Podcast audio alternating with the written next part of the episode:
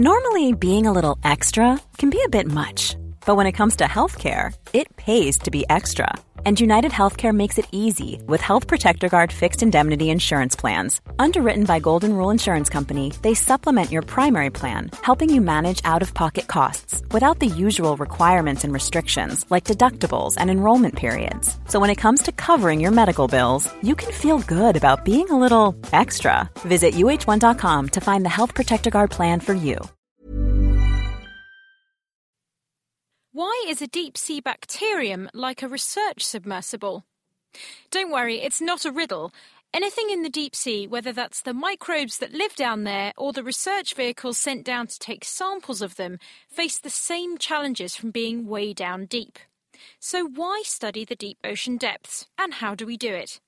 I'm Sarah Castor Perry, and for this Naked Scientist special, I went to Scripps Institution of Oceanography to find out more from Professor of Marine Microbial Genetics, Professor Douglas Bartlett, and engineer extraordinaire Kevin Hardy. Here's Professor Bartlett.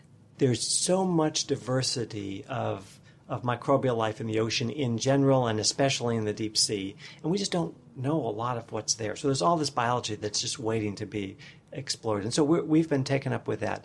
I have been uh, told of this quote that came out of the Census for Marine Microbial Life that there's the equivalent of, I think it's something like 35 full grown African elephants worth of microbes for every man, woman, and child on, on the planet. And most of those microbes in the ocean are in the, in the, deep ocean, maybe not in extreme deep ocean environments, but, but found at depth. And so there's a lot of diversity of life down there.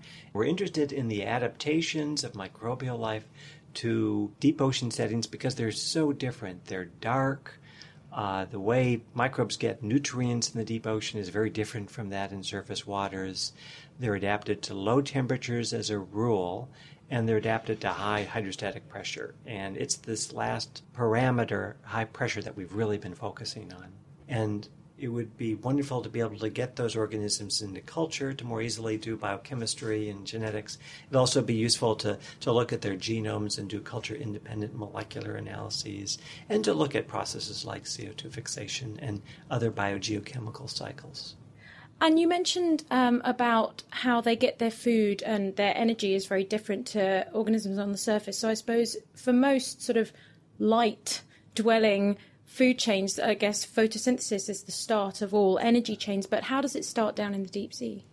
Also, with photosynthesis for the most part. So uh, photosynthesis in surface waters gives rise to blooms of photosynthetic microorganisms, and they eventually die. They aggregate and they fall down through the water column. They decompose during their descent, but some of the remains make it to the, the deepest seafloor environments. And so that particulate organic carbon drives much of the productivity in the deep ocean. But because it's consumed on the way down, it's altered. It's highly recalcitrant types of organic material that many of these organisms are living on. So that's the, the dominant source of organic carbon and food for deep ocean microbes. But another important source is dark CO2 fixation. So, just as CO2 fixation occurs during photosynthesis, other energetic processes can enable CO2 fixation in the dark. And some of those processes exist in very deep ocean uh, condition, environments, and we don't know a lot about rates of carbon fixation at depth, but that clearly is important too. And so that's things like chemosynthesis that we see perhaps in microbes at deep sea vents and things as opposed to photosynthesis. Right, that, that's exactly right. So CO2 fixation is known to occur in hydrothermal vents, and there are five different pathways that may come into play. Um, and it hasn't been nearly so studied in the, the less obviously dramatic deep ocean environments outside of the vent with their charismatic megafauna. So, if you look at something like a bacterium or an, a microorganism, something that's very small, do they face different challenges from the high pressure than something like a larger bodied animal? The general problems that a microbe would face would be very similar to the cells of, of any organism, an invertebrate or a vertebrate. It all has to do with high pressure influences on volume changes of equilibria and of activation. So, biochemical processes are very different under high pressure and all organisms are going to face that issue. And so, how do they get around these issues? What what adaptations have they come up with that help them solve it? The most well studied adaptation has to do with membrane lipids. The membrane lipids of deep ocean organisms, fish to bacteria, are loaded with highly unsaturated fatty acids, and that's critical to keeping the membrane in the right physical state, a semi liquid state, so that it can function for transport and for energetics and for other processes. So, how exactly do you go and retrieve samples of these things? Is that what you do? You go and then you bring them back and study them in the lab? Do you a, I guess you can't really necessarily study them in situ because you just kind of look at them and you think, I don't really know what's going on there.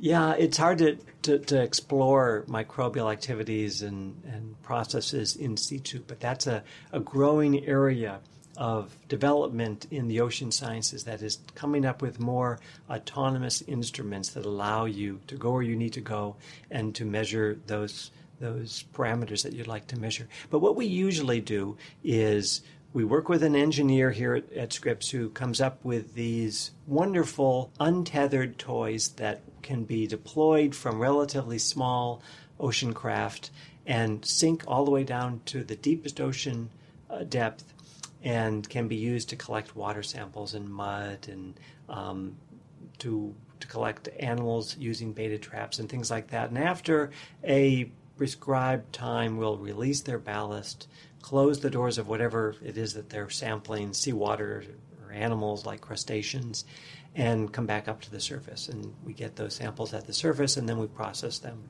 We try and culture some of the diversity that's out there using a variety of different energy sources and culture conditions, but always in pressurizable titanium or stainless steel containers. And so that's what's really peculiar about the kind of microbiology we do. We have all these cold rooms stuffed to the gills with pressure vessels that are pumped up to as much as 16,000 pounds per square inch of pressure to see what we can grow. And so we couple that with different energy sources and electron acceptors and various physiological kinds of enrichment conditions to see what we can get. And so far it's been it's been valuable. We've been getting new kinds of microbes, in some cases not just new species or, or, or genera of microbes, but even new subphyla and phyla of microbes coming up that hadn't been cultured previously from deep ocean environments.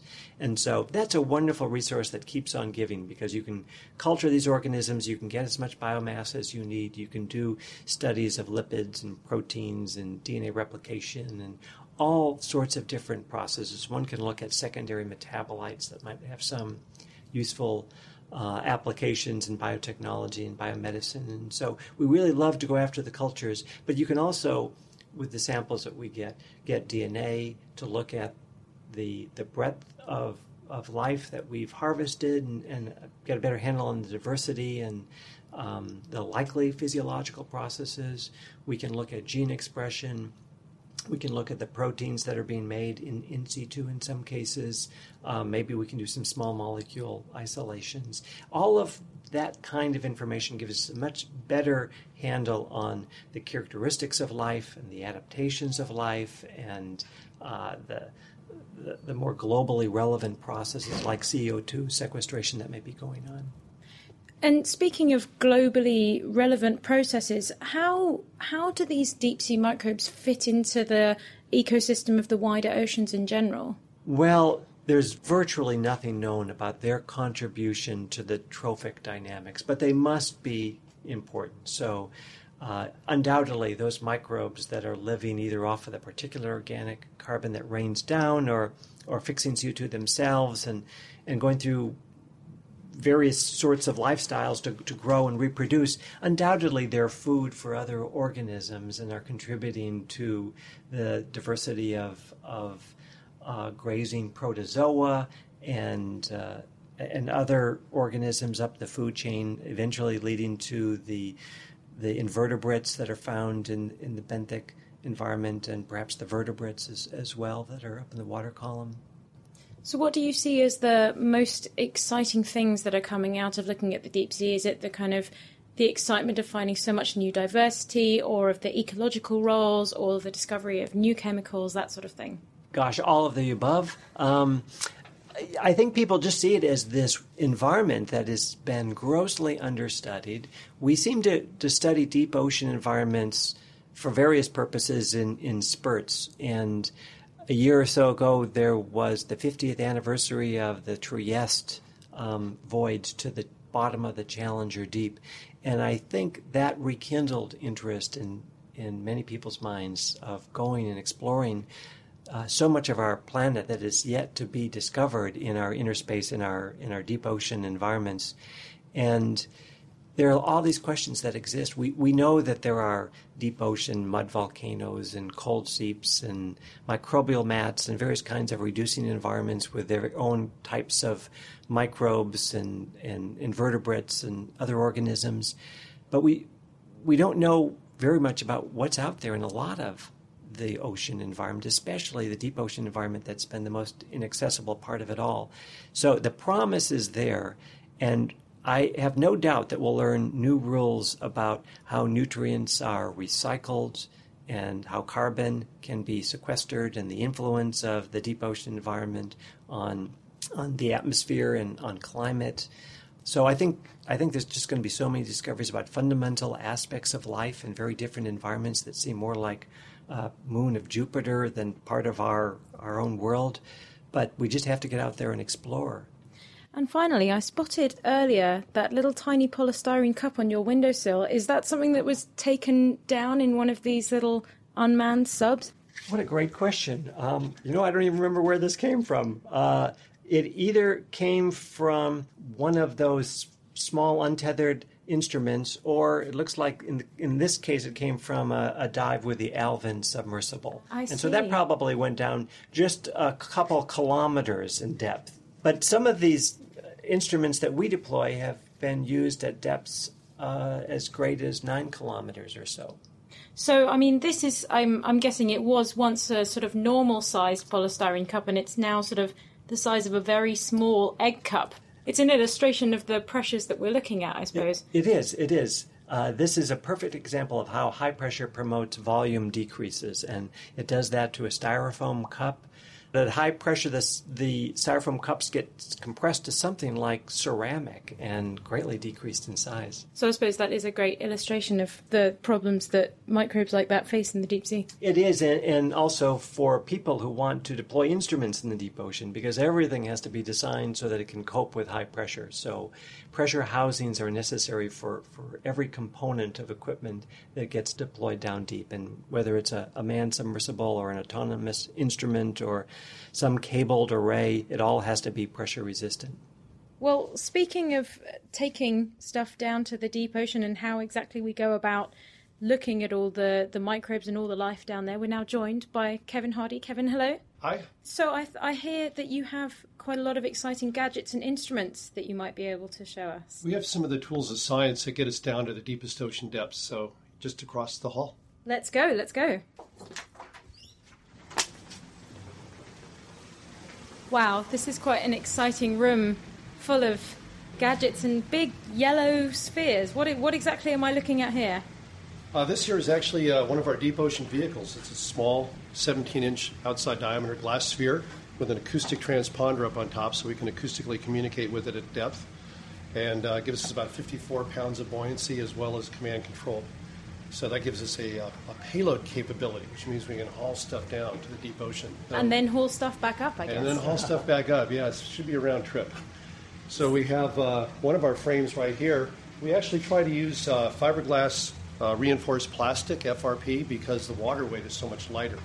And then we attach uh, plastic bottles onto here. So even though it looks large, underwater really weighs nothing. So we can carry uh, large volumes of water back to the surface. Well, it's quite noisy in here. So should we should we take a couple of your exciting gadgets back to the office and we can we can have a look at them sure. in, in more depth, as it were. Oh, fantastic pun there.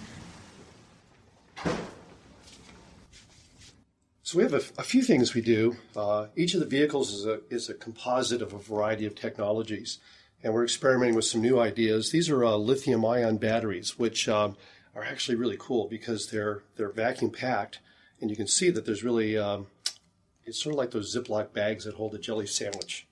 Oh yeah. So that I mean that's pretty small. I mean it's kind of what three or four inches long, about an inch wide. So I mean, how much power does that sort of thing give out? Yes, this will give us uh, quite a bit. Actually, uh, it's almost 12 volts at about two amp hours. So you can really pack a lot of punch. But the other great thing about this, you can you can um, package these in an oil environment so they're pressure compensated, and we've done that and run them down to pressures greater than the deepest ocean depths. So the advantage to us is we can put these outside and we never have to open up those glass spheres that you saw on board of a small ship. So it makes turnaround very easy. So we've uh, we're excited about that because rather than bringing water up to be processed on the ship, we can bring our little factory with us down to the seafloor and leave it down there for a long period of time and actually get a lot more uh, of the microbes that we're looking for. So obviously pressure is something that these are calibrated for. Is pressure the major problem that we look at when we're going down to study the deep sea? Yeah, it's really the first order problem is because uh, that'll affect your, your your buoyancy. So it's really a buoyancy game. It's like having a lift to the deep sea. So we can uh, we put a big anchor on these things, send them down, and uh, we have to design them to either tolerate pressure or to be stronger than the pressure. But once you're down there, it's actually pretty benign. It's, temperatures are fairly con- constant. Uh, there's no light to deal with. Currents are pretty nominal corrosion is one of the problems we have to deal with, sort of a secondary problem. But, uh, you know, those things are easily engineered around. So we've got some experience doing this. So uh, some of the problems remain the same. The, uh, the core extraction problem is the one where we go down to get sediments from the seafloor. It's well known that it's like uh, trying to take a, um, a core sample out of peanut butter. You know, it really plunge in a core tube and you pull it out, and it really has a lot of adhesion. So one of the techniques that was first proposed in 1960 was a uh, uh, by a guy named David Moore here in San Diego, and that was actually a, uh, a technique where you take a steel core tube and it's lined with a plastic sleeve. Oh, I see. So this is kind of it's yeah, it's like a it's almost like a drain pipe kind of size metal tube we've got here, and it's surrounded by this sort of rather sturdy looking load of plastic rings and things. So how exactly does this work? Well, this is really great because what he decided to do was rather than uh, fight the seafloor, he was going to give it up. And what he did was he, he took this, this steel tube and it would go down to the seafloor, hit the bottom, and then the uh, mud would push up on this release and would leave the steel tube behind. Ah. And it would actually draw out the plastic liner. And so you leave a steel casement in the bottom, which is actually rusts away in a short period of time, and it's uh, fairly cheap. And so he just decided to, uh, rather than beat them, join them and give them the tube, and he extracted the sediment. That works out actually pretty well, especially for free vehicles where you only have a limited amount of buoyancy. So I guess it's one of the problems is it's not just being able to get the sample into your machine, it's being able to get the machine off the seafloor again, because I guess it's kind of like getting stuck in that goopy mud at the beach where you get your feet stuck and you can't get out and you're sort of making that sort of splatchy noise, but you're obviously under so much pressure under the sea as well. So I guess it's kind of a bit of a problem. It is. Uh, some of the core samples that are done have a line that goes all the way back up to the ship with a big, powerful winch. They can haul this thing with hundreds of pounds. But with the free vehicles, which are really just uh, remote vehicles that go down on their own, all you have on board is the uh, the buoyancy you have, which might only be, you know, on the order of 40 or 50 pounds. And so we had to become a little more clever about how to get our, our vehicle back. and is this still a system that's used today? Do you still use it today? Oh, yeah. Yeah, we just use it on the Philippine Sea. It's been used down in Fiji. It's really uh, the best way to go, I think. It's still uh, something of a. Uh, it's something of the holy grail for us to really get this working perfectly every time. But once we do that, we have microbial scientists working here on, on new medicines from the sea both antibiotics and actually cancer cure drugs, and they really need to harvest the sediments to find those those animals. And so um, they're very good at that. I'm very good at this. Together, we can do things that really help mankind. So, what are some of the most exciting, sort of innovative technologies that you've been involved in in terms of exploring the deep sea and solving problems like pressure and? We've been able to create new glass spheres that allow us to go to full trench depth anywhere in the ocean, and we can do that now from boats as, as small as 50 feet. So we can go uh, 11 kilometers from a uh, from a boat that's you know 20 meters long. So it's it's an amazing amazing thing. And so I think we're on the very front end of a whole brand new uh, quest into the very deep sea. And there's other crossover technologies, iridium phones, for example. When a vehicle comes back to the surface, it can call you and let you know it's home. so you can go over and pick it up, and it'll tell you where it is with the GPS location as well. And these glass spheres, like like the huge one in that yellow casing that we saw in the lab, I guess using glass that's air filled is a lot more environmentally friendly than using some sort of gasoline type fuel. Oh yeah. You read about the stories of Trieste where they're going down and adjusting their ballast, and they actually vented off gasoline into the environment to make themselves a little heavier, and they drop iron shot to make themselves a little more buoyant. I guess it was fine in the 50s when we we're exploring. They didn't have many ideas on, how or many options for buoyancy, but we have many choices today. And um, all those things that they did in the beginning really brought us to where we are today. Syntactic foam, for example, came directly out of the Trieste program. So uh, we have choices today with titanium spheres, glass spheres, and um, glass is wonderful because you can just look right through to the inside. So we pull a partial vacuum, and everything on the inside is very dry, and it actually thinks it's at a, an elevation of uh, several thousand feet and uh, it's a dry, high desert inside the sphere. And we can look in. I have a pocket altimeter on the inside that tells me that the vacuum is still holding, so we know all the, the seals are working well. Um, glass is invisible to like Wi-Fi and Bluetooth, so we can communicate to the interior. So there's lots of new bits and pieces that we can apply to our engineering. So it's a really wonderful material to work with looking at something like being able to use a much smaller boat means that it's not such an enormous, expensive undertaking to then go out to the deep sea, or is it still pretty expensive? No, you're absolutely right. Uh, Trieste to make a dive took three days. Took a day to fill it full of avgas. You know, the big uh, chamber up on top is full of aviation gasoline for flotation. So they took a whole day to load it, then they a day to do the dive, and then a day to offload the avgas. Well, now we can actually go out there and pretty much get on station and toss it in within 10 minutes of being on station, and then it does its own thing. And we can leave the station if we're having acoustic link. If a storm comes up, we can get out there between, uh, you know, in a weather window, deploy our instrument, and get out of there before the next storm hits. So we can use a smaller boat of operation. Uh, the vehicles are lighter, the air weight's less, so the frame requirements is less. So it's, it's pretty exciting time to be involved in this now. I think there's a lot of things coming together that are going to allow us to uh, do some things that are going to be remarkable stereo high def cameras, low light um, cameras, red LEDs to allow us to image fish that can't see red. So there's going to be some very interesting things that are going to happen here in the next few years. I would I would just add as well that it's great that with the new technologies, these free vehicles can be used in a more versatile manner, and we can use boats of opportunity.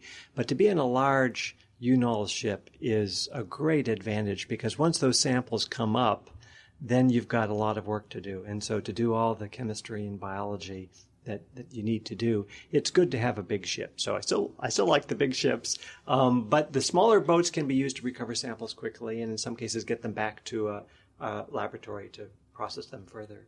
I think the smaller boats also give you the opportunity to uh, try different sites. So if something happens in Indonesia and you need to get a boat out of Jakarta, you don't have to wait for a big UNOLS class vessel to come around. So we can get out there right away and maybe do some initial explore, exploration. Uh, but absolutely right, having a larger ship allows you, affords you the opportunity to bring many more vehicles along and scatter them about and really cover a very large area. And we're talking about all these un, untethered, unmanned vehicles, but have either of you ever been down inside something like the Alvin submersible, where I guess you kind of you're packed into this tiny little room? Have either of you ever been down in one of those? I have. I've been down on a few dives in the Alvin, and it's a wonderful experience looking out that porthole. In, in my case, we were looking at cold seeps off the northwest coast of, of the United States beautiful trip. Um, it's cramped in there, as you indicated. That you know, three people crammed in in an uncomfortable position. Everybody trying to look out a porthole window, and there are real advantages to being right there when it comes to sampling and thinking about the science that you're going to do. Um, and so it's you know, the Alvin provides a, a great deal of of science to the community, as does the um, the collection of manned submersibles that are used in Japan and France and uh, uh, now in China as well. So that's certainly a powerful complement to what can be done with free vehicles. I've been down in uh, a couple of smaller submarines, not the Alvin, and it's quite an experience, a first-hand observation. Roger Revelle, our former uh, director, uh, once said that instruments will only see what you tell them to look for. So if you're measuring temperature, that's what you get. So, so uh, having the human eye behind uh, the porthole is really, really pretty nice. Uh, the great thing about uh, free vehicles, unmanned vehicles, is uh, their persistence. They can stay down there quite a long time, two years perhaps. You know, if you want to let them study, you know, the entire annual cycle of the deep ocean, you can do that. whereas manned vehicles, their great advantage is the human eye and their mobility. Uh, we're picking up some more uh, mobility with AUVs, which are good for like a first order solution to survey a large area. Um, but I think still that there's quite a bit of opportunity for man observation down deep.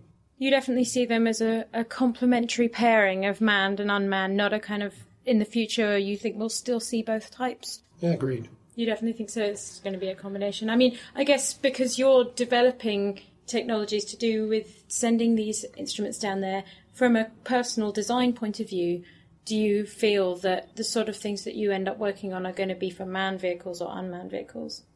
Well i think there, there are crossovers like a venn diagram where they apply to both. Uh, certain things work better in a manned vehicle other things i think work better for unmanned vehicles. But i think my, de- my head is definitely underwater and i think you know once you've been there and, and you live in that 3d world uh, it becomes easier to be an engineer to design for that. So I, I, saw this once recently in a dive I made in Loreto, Mexico, and uh, we came on this giant boulder, big as a house, and uh, I was kind of following behind this group, and half the group went left around the house to the left, the boulder around to the left, and the other half went around to the right, just like you would in a terrestrial situation with a 2D thinking. And I just kicked the flippers and went over the top, and it was just like going from the front yard to the backyard.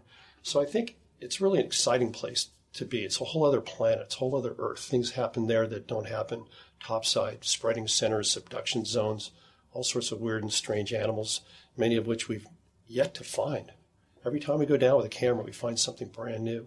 With samplers, we find something brand new. It's still a remarkable place to go.